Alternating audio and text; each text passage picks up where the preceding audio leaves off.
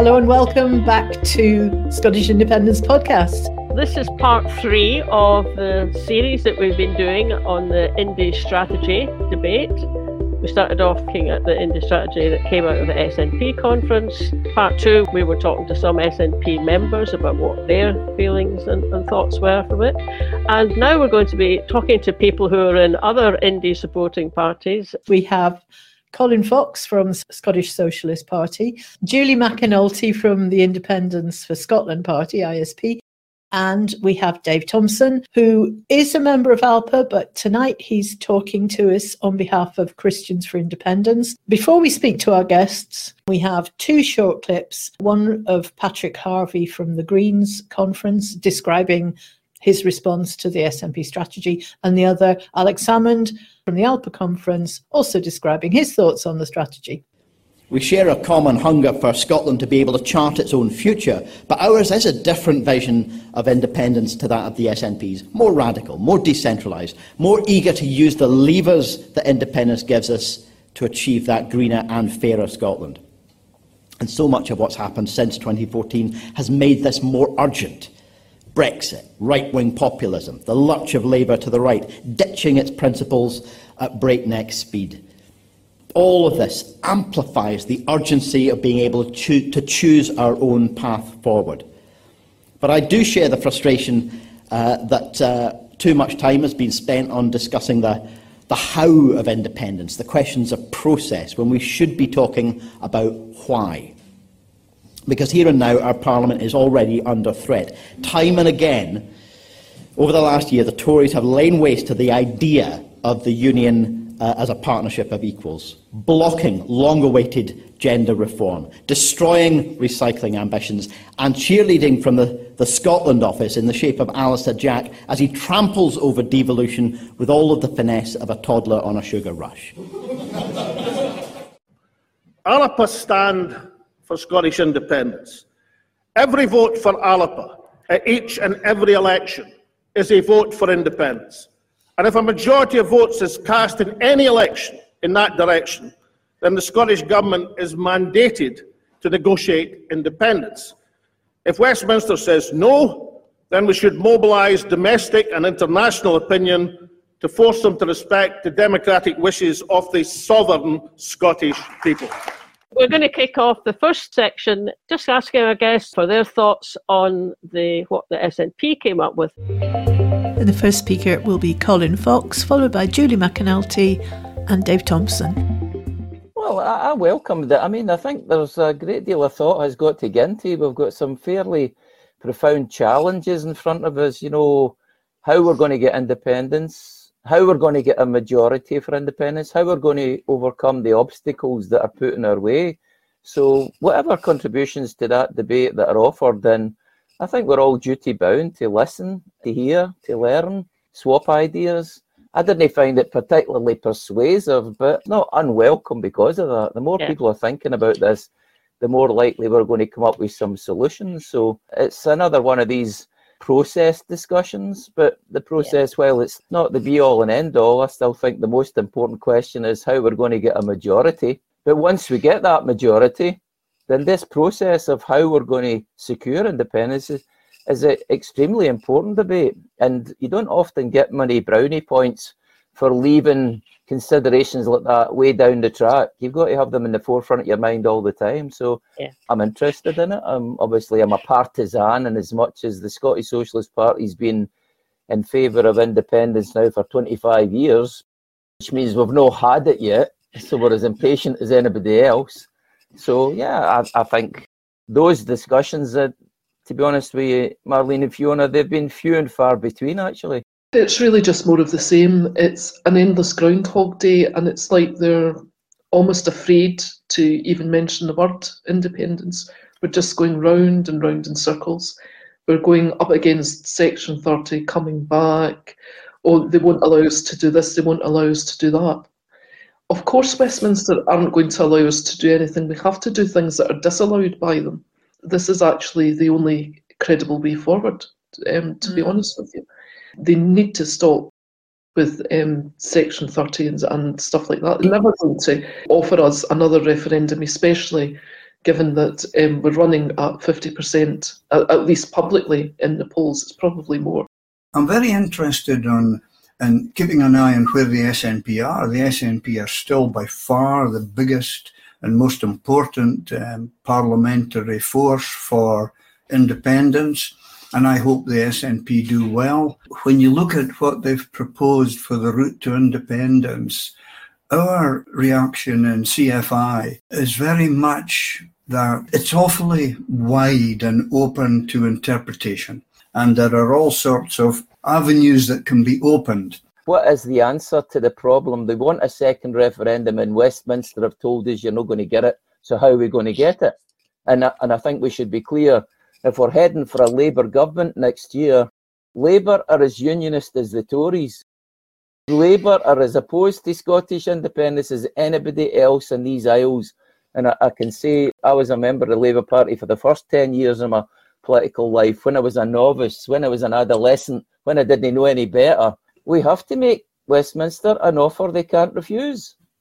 We need to have majority support, and we say we have the majority, we speak in the behalf of the majority, and what follows is that we're entitled to mobilise that majority both through Parliament and through extra parliamentary activities.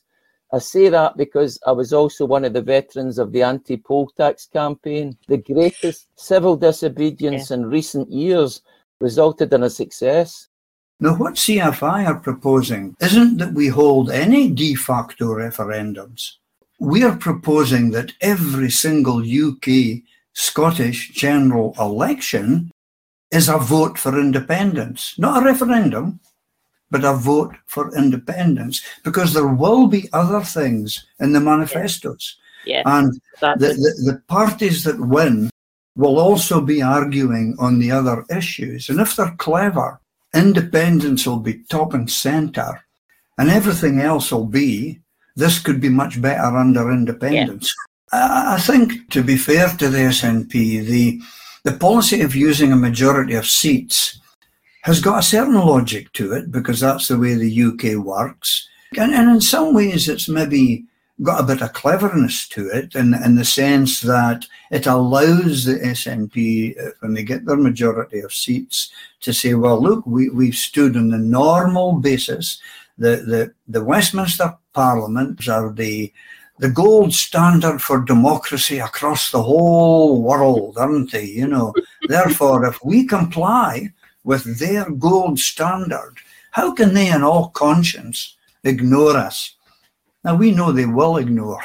There's a certain logic in pushing that because you you challenge them. But let's say Starmer gets 44% of the vote, but a huge landslide. Then he's got it on a minority vote and he's won yeah. on seats. So you can use that yeah. to put pressure yeah. on them.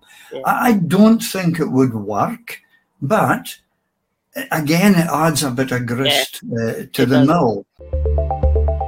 Topic two was how do we build support for independence? The cost of living crisis, that issue pertains to what kind of country do you want to live in? It's about change. And yeah. running through the sort of independence debate, like that Stock of Rock famously, you know, Millport running through the middle of the Stock of Rock is the question that we, all of us in the independence movement, have got to address, which is is independence about change or is it not? Mm. And how much change is it about? Because I think I would say to you, I've debated with people, for example, Mike Russell for the SNP. Uh, I remember a, a, meeting in Grangemouth about, I don't know, a year ago, something like that. And Mike at that stage was arguing this was the start of the Indy Ref 2 campaign.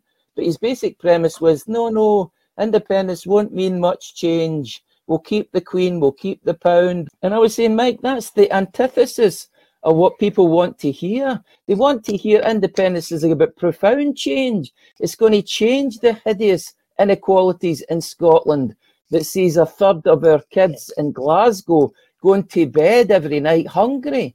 It's mm. about addressing the hideous housing problem.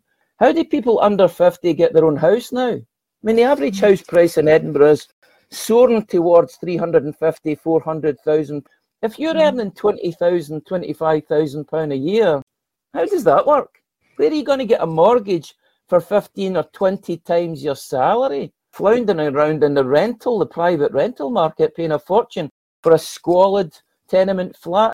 So there's these profound questions, and independence either changes that or it doesn't. And if it doesn't, we never win. Political parties are needed, but they uh, they're necessary, but they're not sufficient. Really, what we need is a proper people's movement on this now, and I think um, the way forward is probably through the likes of Salvo, which is going just now. That that is very much what you're pushing. Is there not also a step where you're going to have to show that you know, okay, the people are sovereign, but you still have to know that it's the majority of the people that agree with you. So, is there not a point during that process where you have to have something that's a referendum or some kind of vote? We don't require uh, 10,000 um, signatures for a start, okay? We just need to register ourselves um, as a sort of liberty group with, with the um, UN and proceed and proceed from there and put forward put forward our case.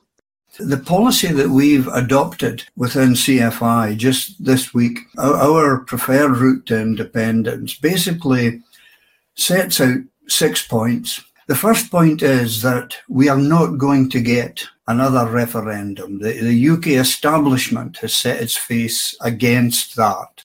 Now, in politics, nothing's impossible. It's also very, very clear that after the Supreme Court judgment of about a year ago, that the Scottish Parliament doesn't have the power itself under current UK law without a Section 30 order to hold a referendum. There is an, a, a, way through that, of course, and uh, the Scottish Parliament could dissolve and run a Scottish election at any time but that's not going to happen. Well, the only legitimate democratic means of getting Scottish independence is to use the current democracy of the UK. UK general elections and Scottish general elections. And the criteria for winning them is uh, winning the greatest number of seats.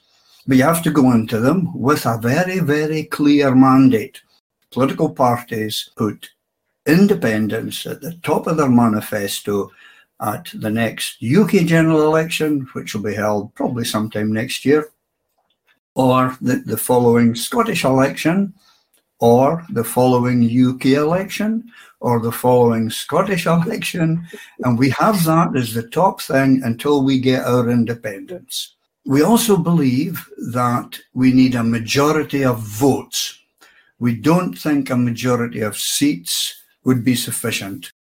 I think we have to win a majority of votes. Now, that's all the votes for all the parties that put independence as their number one item in their manifesto. That would be acceptable, I'm quite sure, internationally. And I would hope in such an election we wouldn't just get 50% plus one. I think the focus on Indy would take us up to 55 or 60% and put the whole thing absolutely beyond doubt. But I support the idea of a single referendum, a single question, answer it straight. Let us, you know, be a black and white choice, not wrapping it up in a general election, which is wrapped in Trident and cost of living crisis and Gaza and Ukraine and climate change mm-hmm. and this. A single question with profound implications, and you take the decision. That was right. I supported that in 2014 when we had it. Because is we've got to get a majority that supports it, and if we get a majority, it unlocks the key to every other obstacle that's put in our way. The SNP need to up the ante I, I, think they need to come out of Westminster. I think they need to remove their MPs because we are just, as we see it, participating in their own gaslighting under the illusion that what we actually have to contribute there uh, means anything, does anything for Scotland. It doesn't.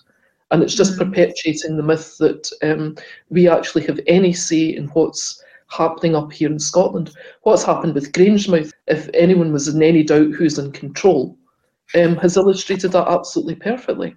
We are sitting in the middle of an oil producing country, being told by someone who owns the refinery and not the state what we're going to do about um, the most crucial part of our economy.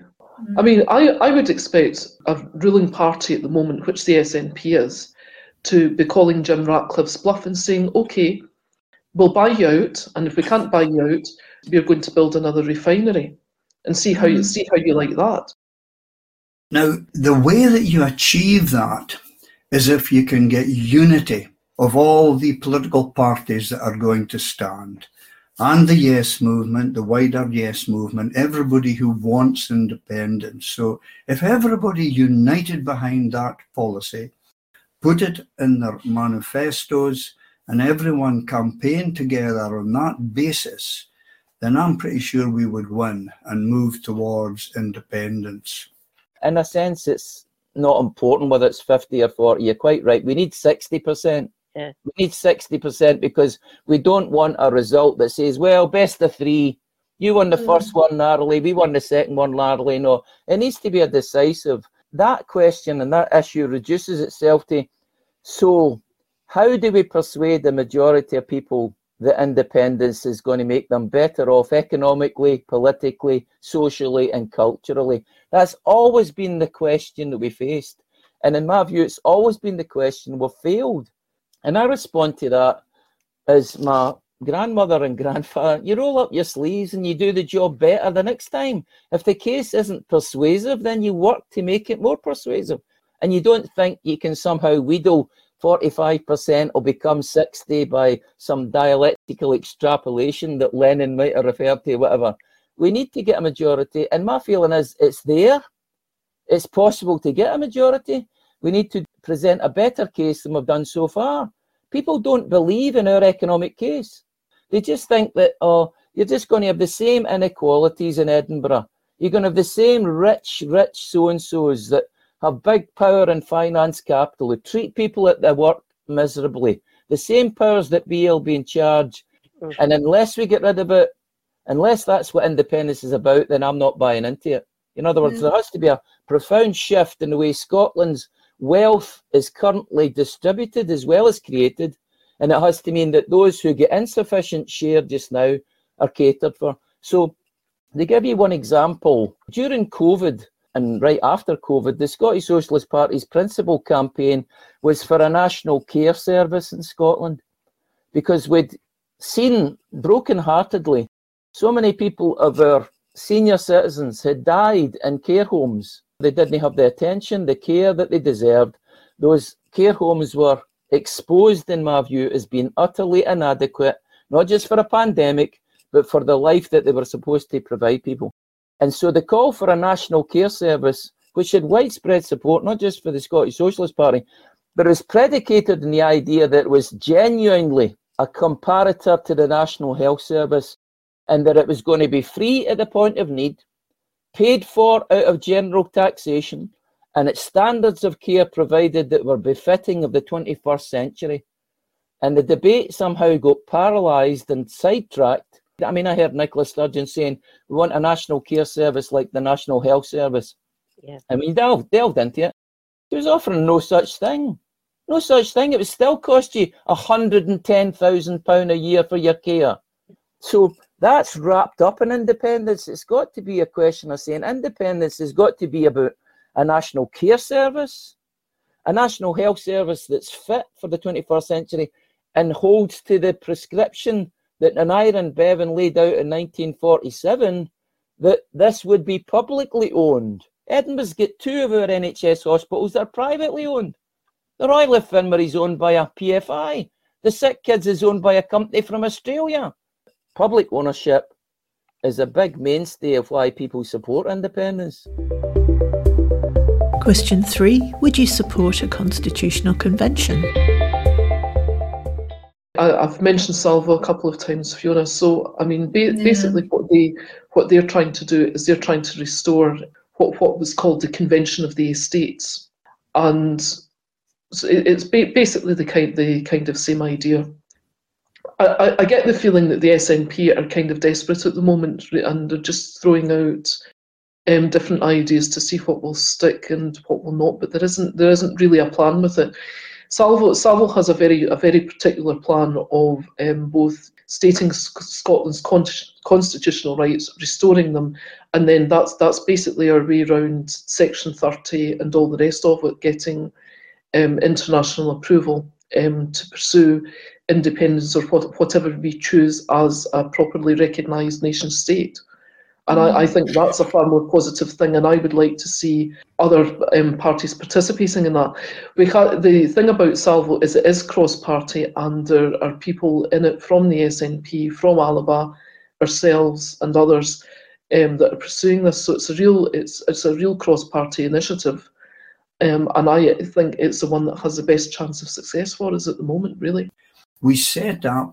Uh, a constitutional convention or similar body, whatever you want to call it, but a body that would be set up basically to, to reaffirm the principle that the sovereignty of Scotland lies with the people. So this body would represent the people of Scotland. So it would include Civic Scotland, it would include members of the public, the wider Yes movement, and the political parties. So you'd have a very broad based convention, and yeah. that body would begin the work of moving towards not independence itself, but initially in laying the foundation for Scotland's right to choose.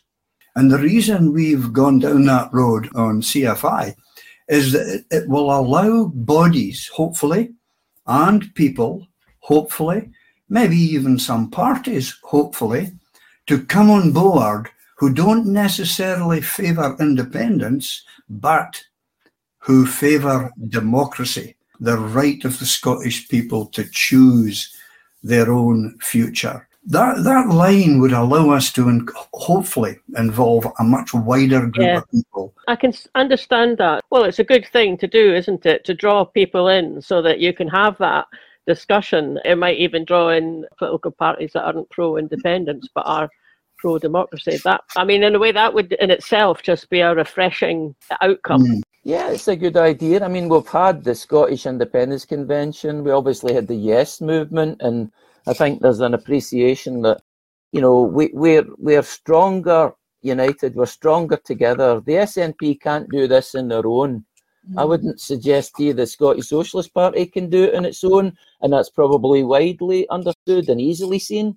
But the same applies to the SNP. Yeah. The SNP can't do this on their own. They have mm. to reach out.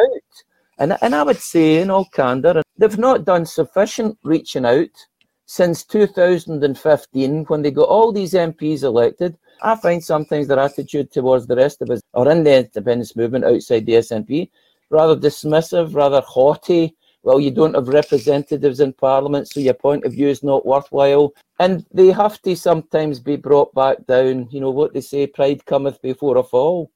And I mm. fear the SNP are going to lose half their seats in Scotland next year. I hope it leads to a, a regard that says, we know now we can't do it on our own.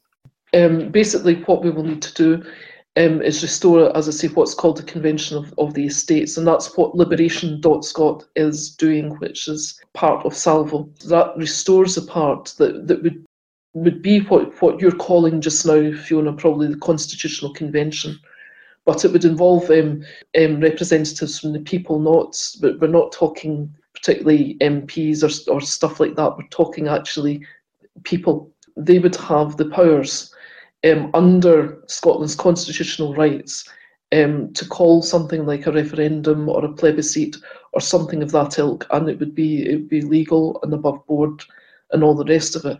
So that that's basically where we're going with this the convention of the estates and a constitutional convention, given that neither of them currently exist, might well end up being, you know, one forum potentially. From what I took from listening to the discussion about the constitutional convention, it was it was very much uh, including civic society and you know religious bodies and business mm-hmm. groups and you know representatives of the wider bunch. It certainly wasn't just politicians, and it certainly wasn't just elected politicians either. So, uh, is there any common ground there? Do you think that could you see Scotland's full range of the independence movement joining up on some kind of common approach? I would certainly hope so. Uh, as I said, Fiona, um, there's people from different parties working in this, and that's more than anything gives me hope. And again, it is very people centred. It's not about politicians trying to get seats. It, it's a whole way around the whole sort of political problem of political parties going, give us give us seats and then we'll give you your freedom sort of thing, and then it doesn't happen. And this is the people of Scotland turning around, taking their sovereign right and saying, right, this is what we want and you're going to you're, you're going to do it basically you, you may be surprised at how quickly various uh, bodies like the unions and others would want to be involved and not miss out. You'd maybe get the CBI wanting to be involved, the Federation of Small Business, and there's a host of other organisations like that that once they see that this thing's up and running and it's got momentum, they're going to want to be in there. And if they know they can join it without having to commit themselves to one side or the other, they may well be happy to do yeah. that.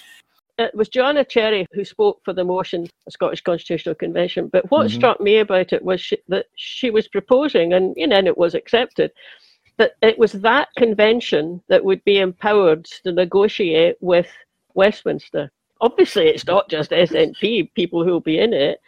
And she made a point of saying whatever MSPs, MPs want to be on it can be on it, plus Civic Scotland, plus representatives of smaller indy parties who yeah, at the moment yeah. may may or may not have their own representatives actually in Holyrood. Where and I thought that's the step that needed to be taken. Joanna's very wise woman. Let, let me give you a secret. I don't think I've mentioned this ever before. So here's an ex- an exclusive. uh, run up to 2014, discussions took place. I mean, I was on the advisory board, as you know. Nicola Sturgeon sat next to us, Patrick Harvie was there, Pat Kane, Elaine C. Smith. And I was approached in ahead of the referendum uh, by Alex Salmond's team. And they said, look, if we get a majority for independence, then there will need to be a group of us who negotiate what independence means, the assets and liabilities be shared out. That could be a process could take a couple of years. How much of the London Underground belongs to Scotland? I mean, it was our money that built it as much as others. And it was clear that the Scottish Socialist Party would we would be part of that negotiating team. And I think that was the right thing to do. Joanna's um, proposition today, the same theme. It's the same let a thousand flowers bloom. We've all got to be part of this. We've all got to sell it. It's one thing to win the referendum. It's another to get an agreement with the negotiations that come out. Since your question was about Joanna's proposition, I'm entirely behind that. That has to be the approach yeah. that we all buy into independence. I've got profound differences with the SNP. I don't support the monarchy. I'm a socialist and not a capitalist. But if we are arguing for independence, we do so on the basis that we can all benefit from this all the beneficiaries are entitled to be there at the negotiating table saying, this is what we want, you know. So yeah. that's that's important.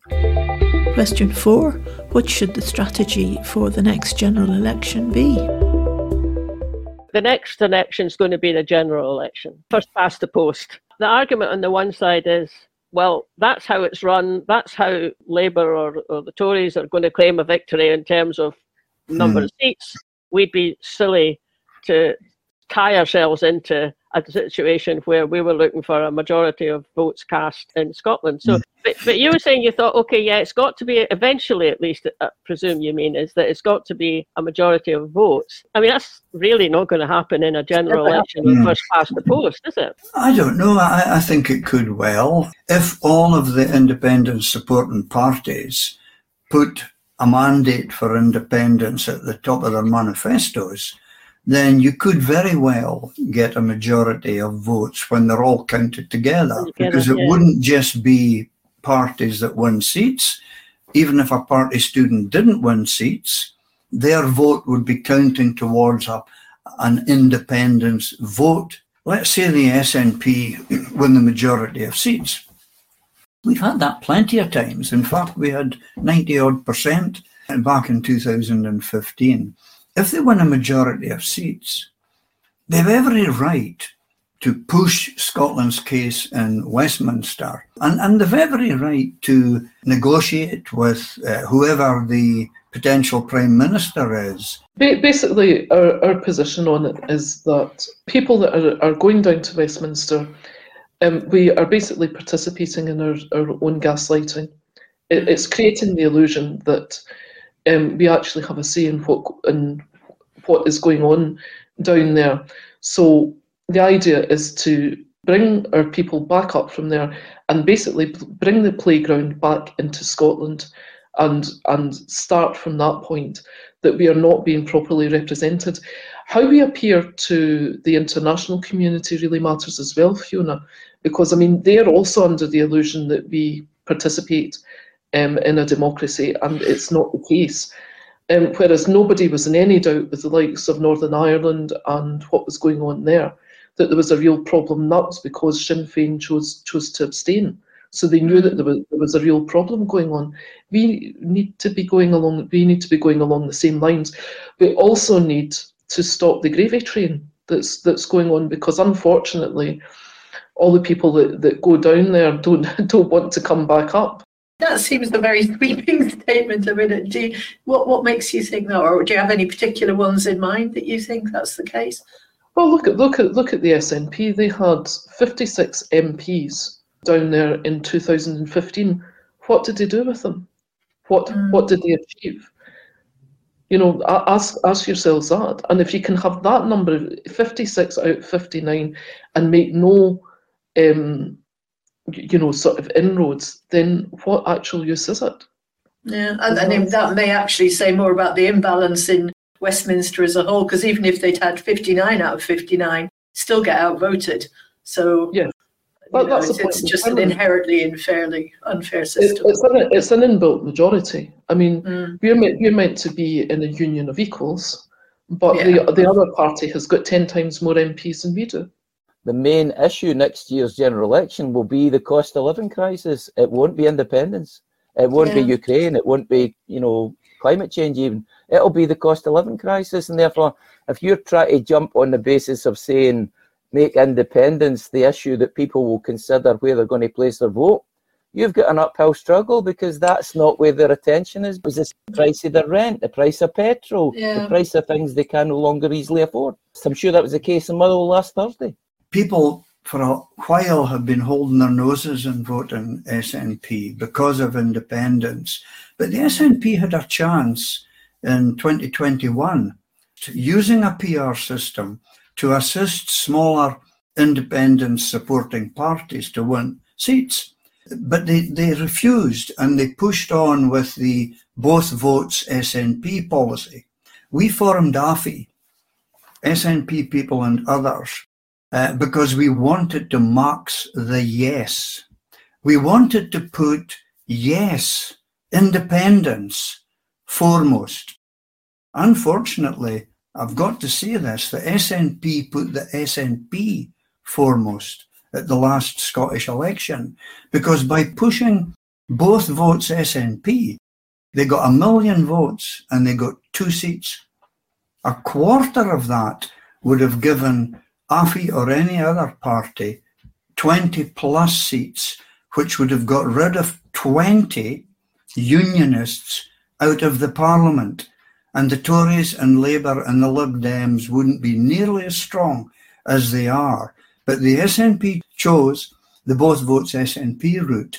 Now, even more bizarrely, the Scottish Independence Convention agreed to write to the SNP before the council elections. And the council elections, as you know, is an STV system where you rank the people you want to get in one, two, three, four, five, six. So it's even better.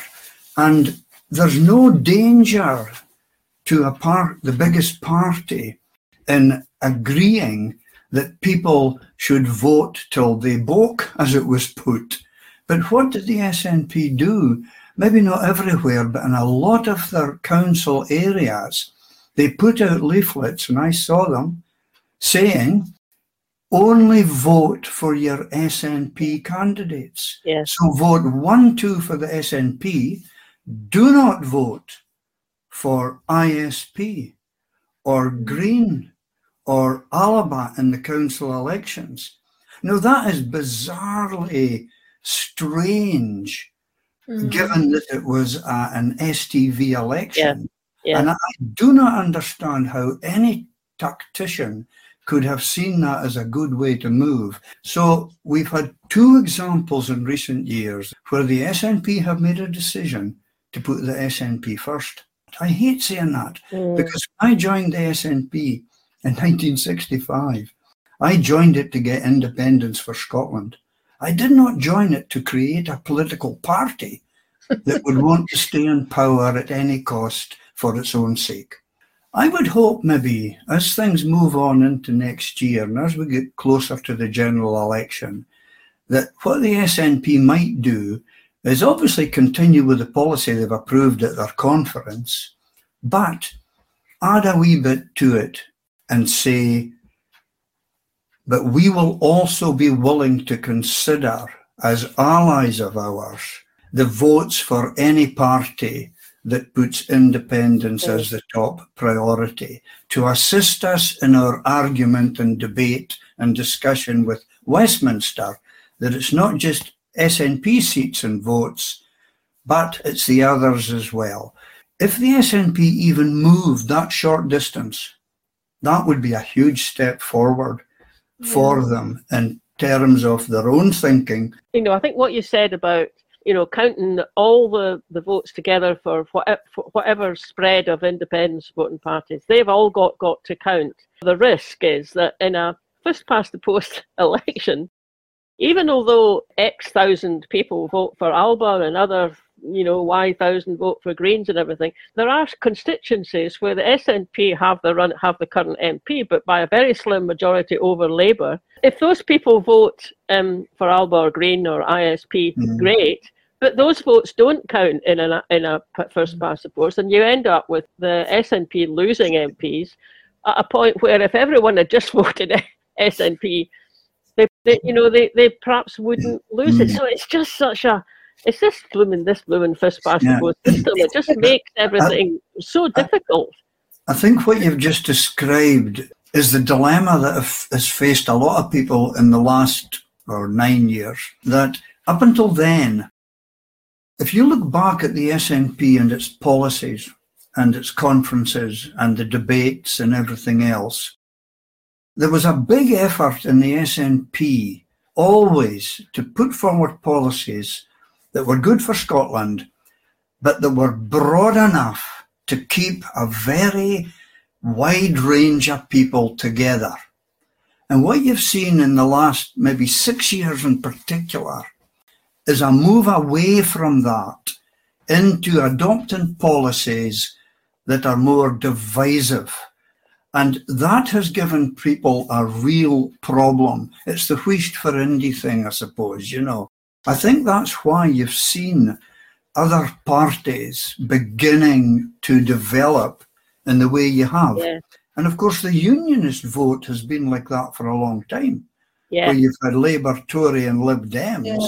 Yeah. Whereas everybody, basically 99%, backed the SNP. If we go down the road of the, the smaller parties are not big enough to realistically fight for a seat, but they are big enough to lose somebody else's seat. Mm-hmm. You know, by mm-hmm. taking votes from yeah. them. So it's all different when it comes to Holyrood and you've got proportional representation. But the other factor in the, the general election coming up is you're not just asking those people to choose between maybe my vote for Labour or lending my vote for Indy, you're also asking them to choose between do I want to lend my vote for Indy or do I want to give the Tories a kicking and get them out of yeah.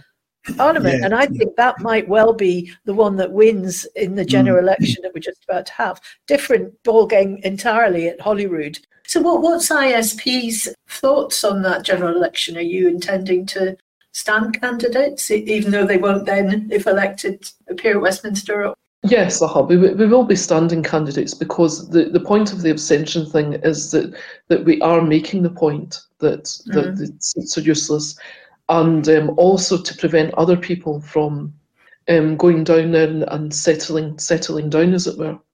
So mm. yes, we, we want to put a permanent block in that road as well. So I mean, our, our initial thoughts when we started were that we weren't going to run with Westminster at all, but unfortunately, there's so much attention drawn to it that there has to be some kind of political response to it. So that, that's what we intend to do. Question five What would be the impact of Labour winning the general election? I think support for independence is probably still about 45%, but support for the SNP is down about 10 or 12%. So the questioner is how can support, support for the SNP be down 12 and support for independence have remained where it was? And I think you're forced to draw the conclusion that that probably means that a big proportion of those people in Scotland who support independence are thinking of voting Labour. That's where the SNP support is going. Unfortunately, yeah. not yet gone to the SSP. It's not gone to the Greens as far as I can see. So the SNP yeah. support seems to be travelling over to the Labour Party. Are facing both ways at once. They're trying to ride the horse forwards and backwards simultaneously. They might hold the balance of power. If Starmer uh, felt that he had to concede something to get power, then they might concede um, more powers for the parliament or they might concede another referendum. It's possible. More powers for the parliament, it's all very well, but it doesn't overcome the biggest problem for us, and that is that the powers of the parliament can be whipped away. I, I think what's happening is that people are disengaging from political parties, but they're getting more involved in political movements. I find it interesting to look at what's happening just now and compare it uh, with what was happening in Ireland, maybe in the sort of late 1800s, where you had things like the Land League, for example, which was a huge movement about exactly what's happening in Scotland about um, land and the ownership of land and what it was being used for, because it is it is being squandered a lot, you know, in terms and it's been used badly in terms of the environment and so on. Um, you've got issues like well, one of the things I mentioned earlier is free ports. So we're yes. um, very much getting involved in that because that, that is huge, huge implications, um, both in terms of it, it's really effectively an, an annexation of land in Scotland and bringing it under completely different laws. It's mm. absolutely mm um, gobsmacking when, when you look at the, the potential effects of it. I mean, it's a very big issue for, for where I'm from, Fiona, because to come back to Jim Ratcliffe, you know, he bought up lots and lots of fracking licenses and they attempted to come and frack down way at Cumbernauld um, at Deerdykes. And it was actually uh, the local council um, I was one one of the council at the time that chased them off. Uh, also to give them their due, Scottish Water, who owned the land that they were drilling on. But effectively, what uh, you know, Freeports are going to do is they're going to um, take away those powers from local government and uh, hand them to the Freeports we can guess that it's going to be a Labour government in Westminster whenever they have the, the election, whether it's you know May, October, or Christmas Day, whenever it is. Do you think that is going to make any difference to how we approach the independence question at all? Do you think there's any glimmer of hope with it being a Labour government? I, I think the one thing that that that it might do, at least it will settle the question in everyone's mind of whether or not a Labour government's going to be better. I think it's worth bearing in mind as well, at least a third of the people in, in the Labour movement actually support independence. And I think there could be increasing pressure, um, if not to act- actively support independence, at least not actively oppose it. It's a very, very fluid situation just now, Fiona. My take on it is that the principal support for Labour is an anti Tory vote not pro Starmer, it's not pro Anas yeah. Sarwar or Jackie Baillie. It's people are sick to the back teeth of the cost of living crisis that they attribute to the Tories. They've been in for 14 years. Behaviour of Boris Johnson, Liz Truss as individuals, I mean, they, they, they represent what the Conservative Party is. They were the Prime Ministers. And the record was so disgraceful that they gave all politics a bad name. So I think the Tories are absolutely heading for a, a doing, as we say in the west of Scotland where I grew up, next year. That's very much a mixed blessing because we're heading for the most right wing Labour government in my lifetime. I know these by elections that have happened seems that it's the SNP vote is it's staying at home. The Labour numbers of in the votes, yeah, they're getting a much bigger percentage of the vote, but the actual numbers of votes being cast isn't shifting very much. And I mean, you have to give them credit because they've got their vote out, and the SNP didn't get theirs out but it looks like it's I'm just staying at home. Not not going to do it. I mean, maybe that Yeah. would be different if there's when there comes to an actual election than an actual um, you know campaign that's going. But I don't know. It's a good point. I mean, when you consider, brother, Rutherglen, there was a by-election in my hometown of Motherwell last Thursday, and what was uh, significant wasn't the result, meaningless. There is what was significant is the turnout was just twenty percent. The turnout. I mean, the three of us went through the referendum where the interest in politics was sky high. We had eighty percent turnout in that referendum. What's happened is interest in politics is greatly diminished in a, in a by-election in Motherwell, a place like Motherwell, as if Motherwell hasn't got enough problems to get people up and at them about. Yet only 20% of people vote in a council election. The turnout in uh, Rutherglen, again, was terrible. yeah, And it's a reflection of those people, often they're the poorest, they're the most divorced from politics, they don't follow it particularly well. They know, you know, that they just feel as if they're getting constantly pressed upon, their standard of living is getting worse and worse. And they just walk away because they don't have any faith in any any of the political parties to do it. And I think Yeah. that's that's principally what the SNP are suffering from. Not just that people have gone to Labour, a proportion of transfer to Labour, a bigger proportion of our support have lost all faith in them, not turning Yeah. out at all. Uh, the, the recent poll that's got us all jumping, where we've got um, 54% for independence, which is wonderful.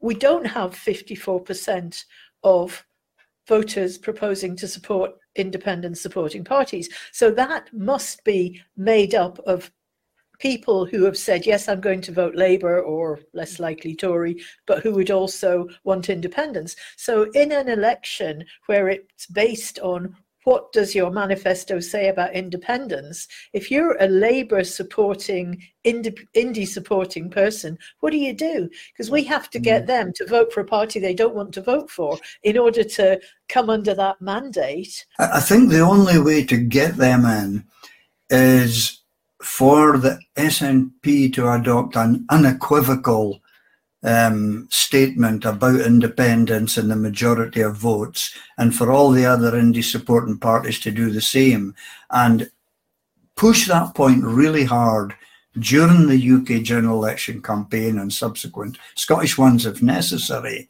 so that Labour voters would know that if they want independence, they would have to vote for one of the indie parties, not necessarily the SNP, any of them. There might be others that were more amenable to them if they want independence, but they'd be doing it as a one off to get over the independence line. And then they could revert to Labour once we are independent. you know, if you're a Labour member, you know, or at least a Labour voter, and it's always been the case, whether you're prepared to put your wish for independence top of your list. Hmm. And, you know, I mean, basically, if someone wants independence, but they keep on voting Labour, well, they're not putting it at top of their list. Last question What do we do now? What's our next steps? But I'm optimistic that it's possible to get to 60. It's not beyond us. It's not, you know, it's not flights of fancy or anything like this, you know. So that discussion we had about what might or might not be in a constitution and the constitutional convention, married together with this sense that you can trust. Trust in politics is a really, really important Yeah. thing, you know. And so when you, you look at the question of land reform or the housing inequities in Scotland, there's so many of the other inequalities that are there. This isn't new. We've been saying we need land reform for 50, 60 years. The crofters unions were arguing for this in the 20s. And we've been talking about the need for, you know, affordable housing in Scotland for the last 40 years. So you then draw the conclusion, so what's stopping it? Mm. What's the actual vested interests that are clearly powerful enough to say, nope, that's no happening?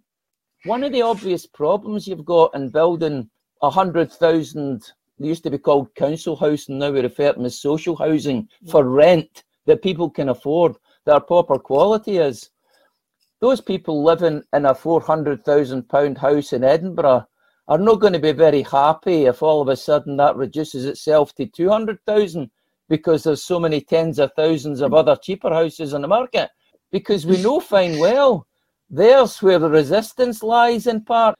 People have to work out who can you trust to challenge and defeat the vested interests. What drives me as a socialist is need is more important than profit. Well, at, well, at the moment, I mean, this, this is what Liberation.Scot is doing. It's it's it's bringing people together that will form, as it were, a, a sort of congress, if you like.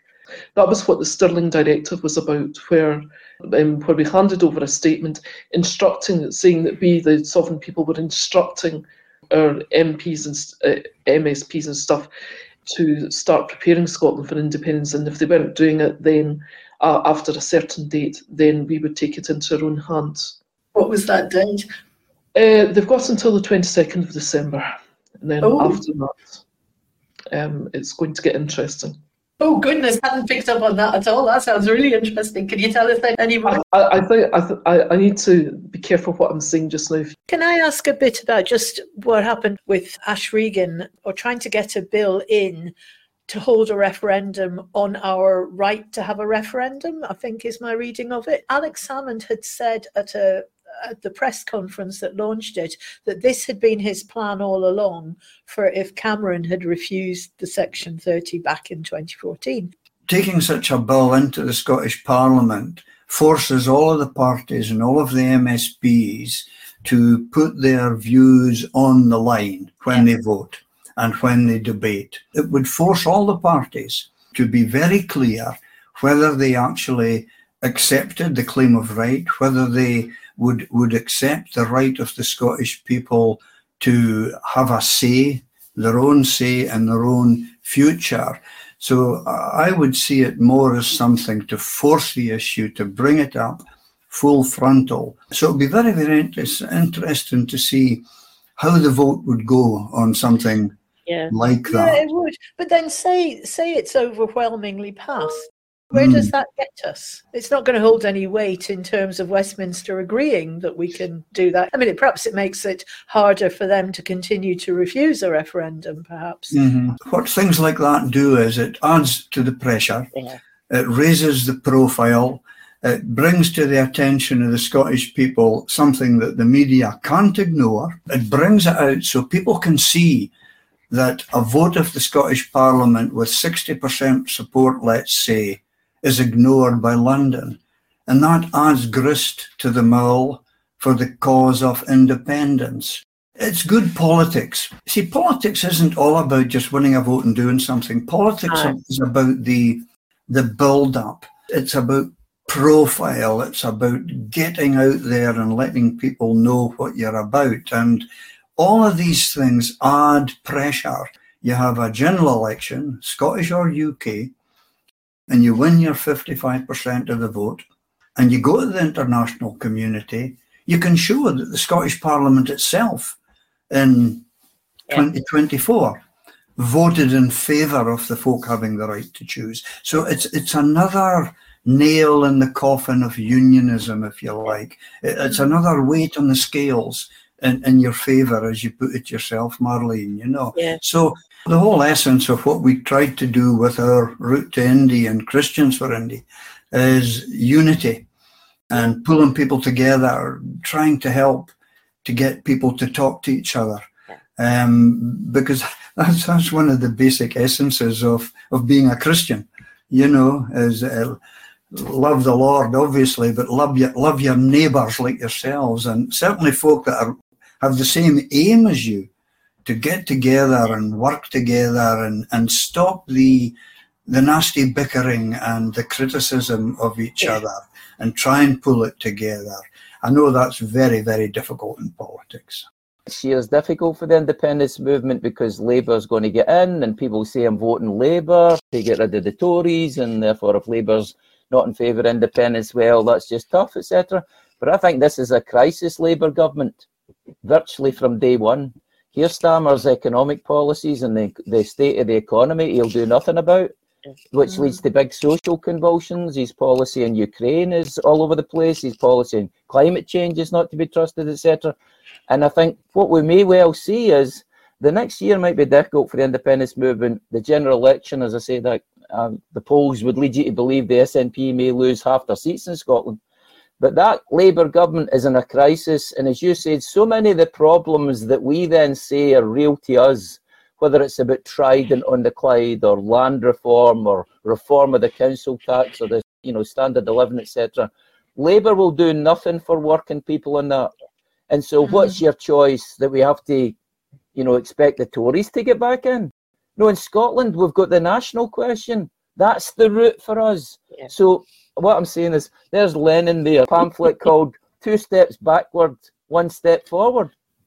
And that's yeah. what I look at. Two steps yeah. backward to a Labour government, it's a waste of time to get rid of the Tories, but their opponents of independence died in the wool, unionists. But they're in crisis, and working people in Scotland facing the crisis won't be saying, well, what we're going to do, wait till somebody else gets elected at Westminster? That's a non event. What, we're going to wait in the Labour left? Somebody like Corbyn or something? I mean, Keir Starmer has, has essentially gutted the Labour Party of left wingers. Diane Abbott's effectively expelled, Jeremy Corbyn's expelled. So the idea that you'd wait for some kind of socialist Labour government is, I'm afraid, dead in the water. So what my conclusion is that I'm not so much pessimistic or optimistic, but I think the route to independence might be more difficult in the beginning and more profitable and more likely to get an echo later on 2025, 2026, when the Scottish Parliament elections. Yeah. There's a platform that says Holyrood. Yeah. Now we are confident we've got the majority of people in Scotland want independence. We've demonstrated it in 2026 by electing SSP MSPs, Green MSPs, Scottish Socialist Party MSPs, ALBA, whoever. And then we say we're taking that democratic majority case to a Labour government and dare ye to say that the democratic yeah. will of the Scottish people cannot be achieved if we want yeah. independence. Yeah. So it's a happy ending, at least it's a miserable beginning. That's the most optimistic view of it we've had. That's brilliant. And big thanks to all our guests for joining us. We've done those three programs now, Fiona, and I have appreciated, well, first of all, getting my head around what the SNP came up with I really appreciated hearing from those SNP, three SNP members we talked to, because they're all very active within the SNP. And then this one now, well, in a way, coming in from different angles. I'm not sure that there's a huge difference, though. The, the details, the differences. But even having heard from all of the SNP to really go into it in depth from, from a wide range of other people, I'm left thinking, who knows what's going to happen? Because so much of it isn't within our control anyway. It depends when general elections are called. It depends how well labor do. There's so many variables. But the one person whose comments left me feeling oh this is going to be all right was colin fox right at the end. In fact i think he was quoting lenin wasn't he? You might go a couple of steps backwards but then you're going to move forward. And um, that I think it is something to, to hold on to in all the uncertainty that although we don't really know exactly how it's going to pan out, we are still moving forward. And as yeah. we're recording this, support for Indy is at 54%. So yeah. by no means is this game over. Yeah, exactly. And we hope you've enjoyed the series. And thanks for listening, everybody. We'll put the links to parts one and two of this little series in the notes. Don't forget, we'll be back again on Friday. Catch you later. Bye now.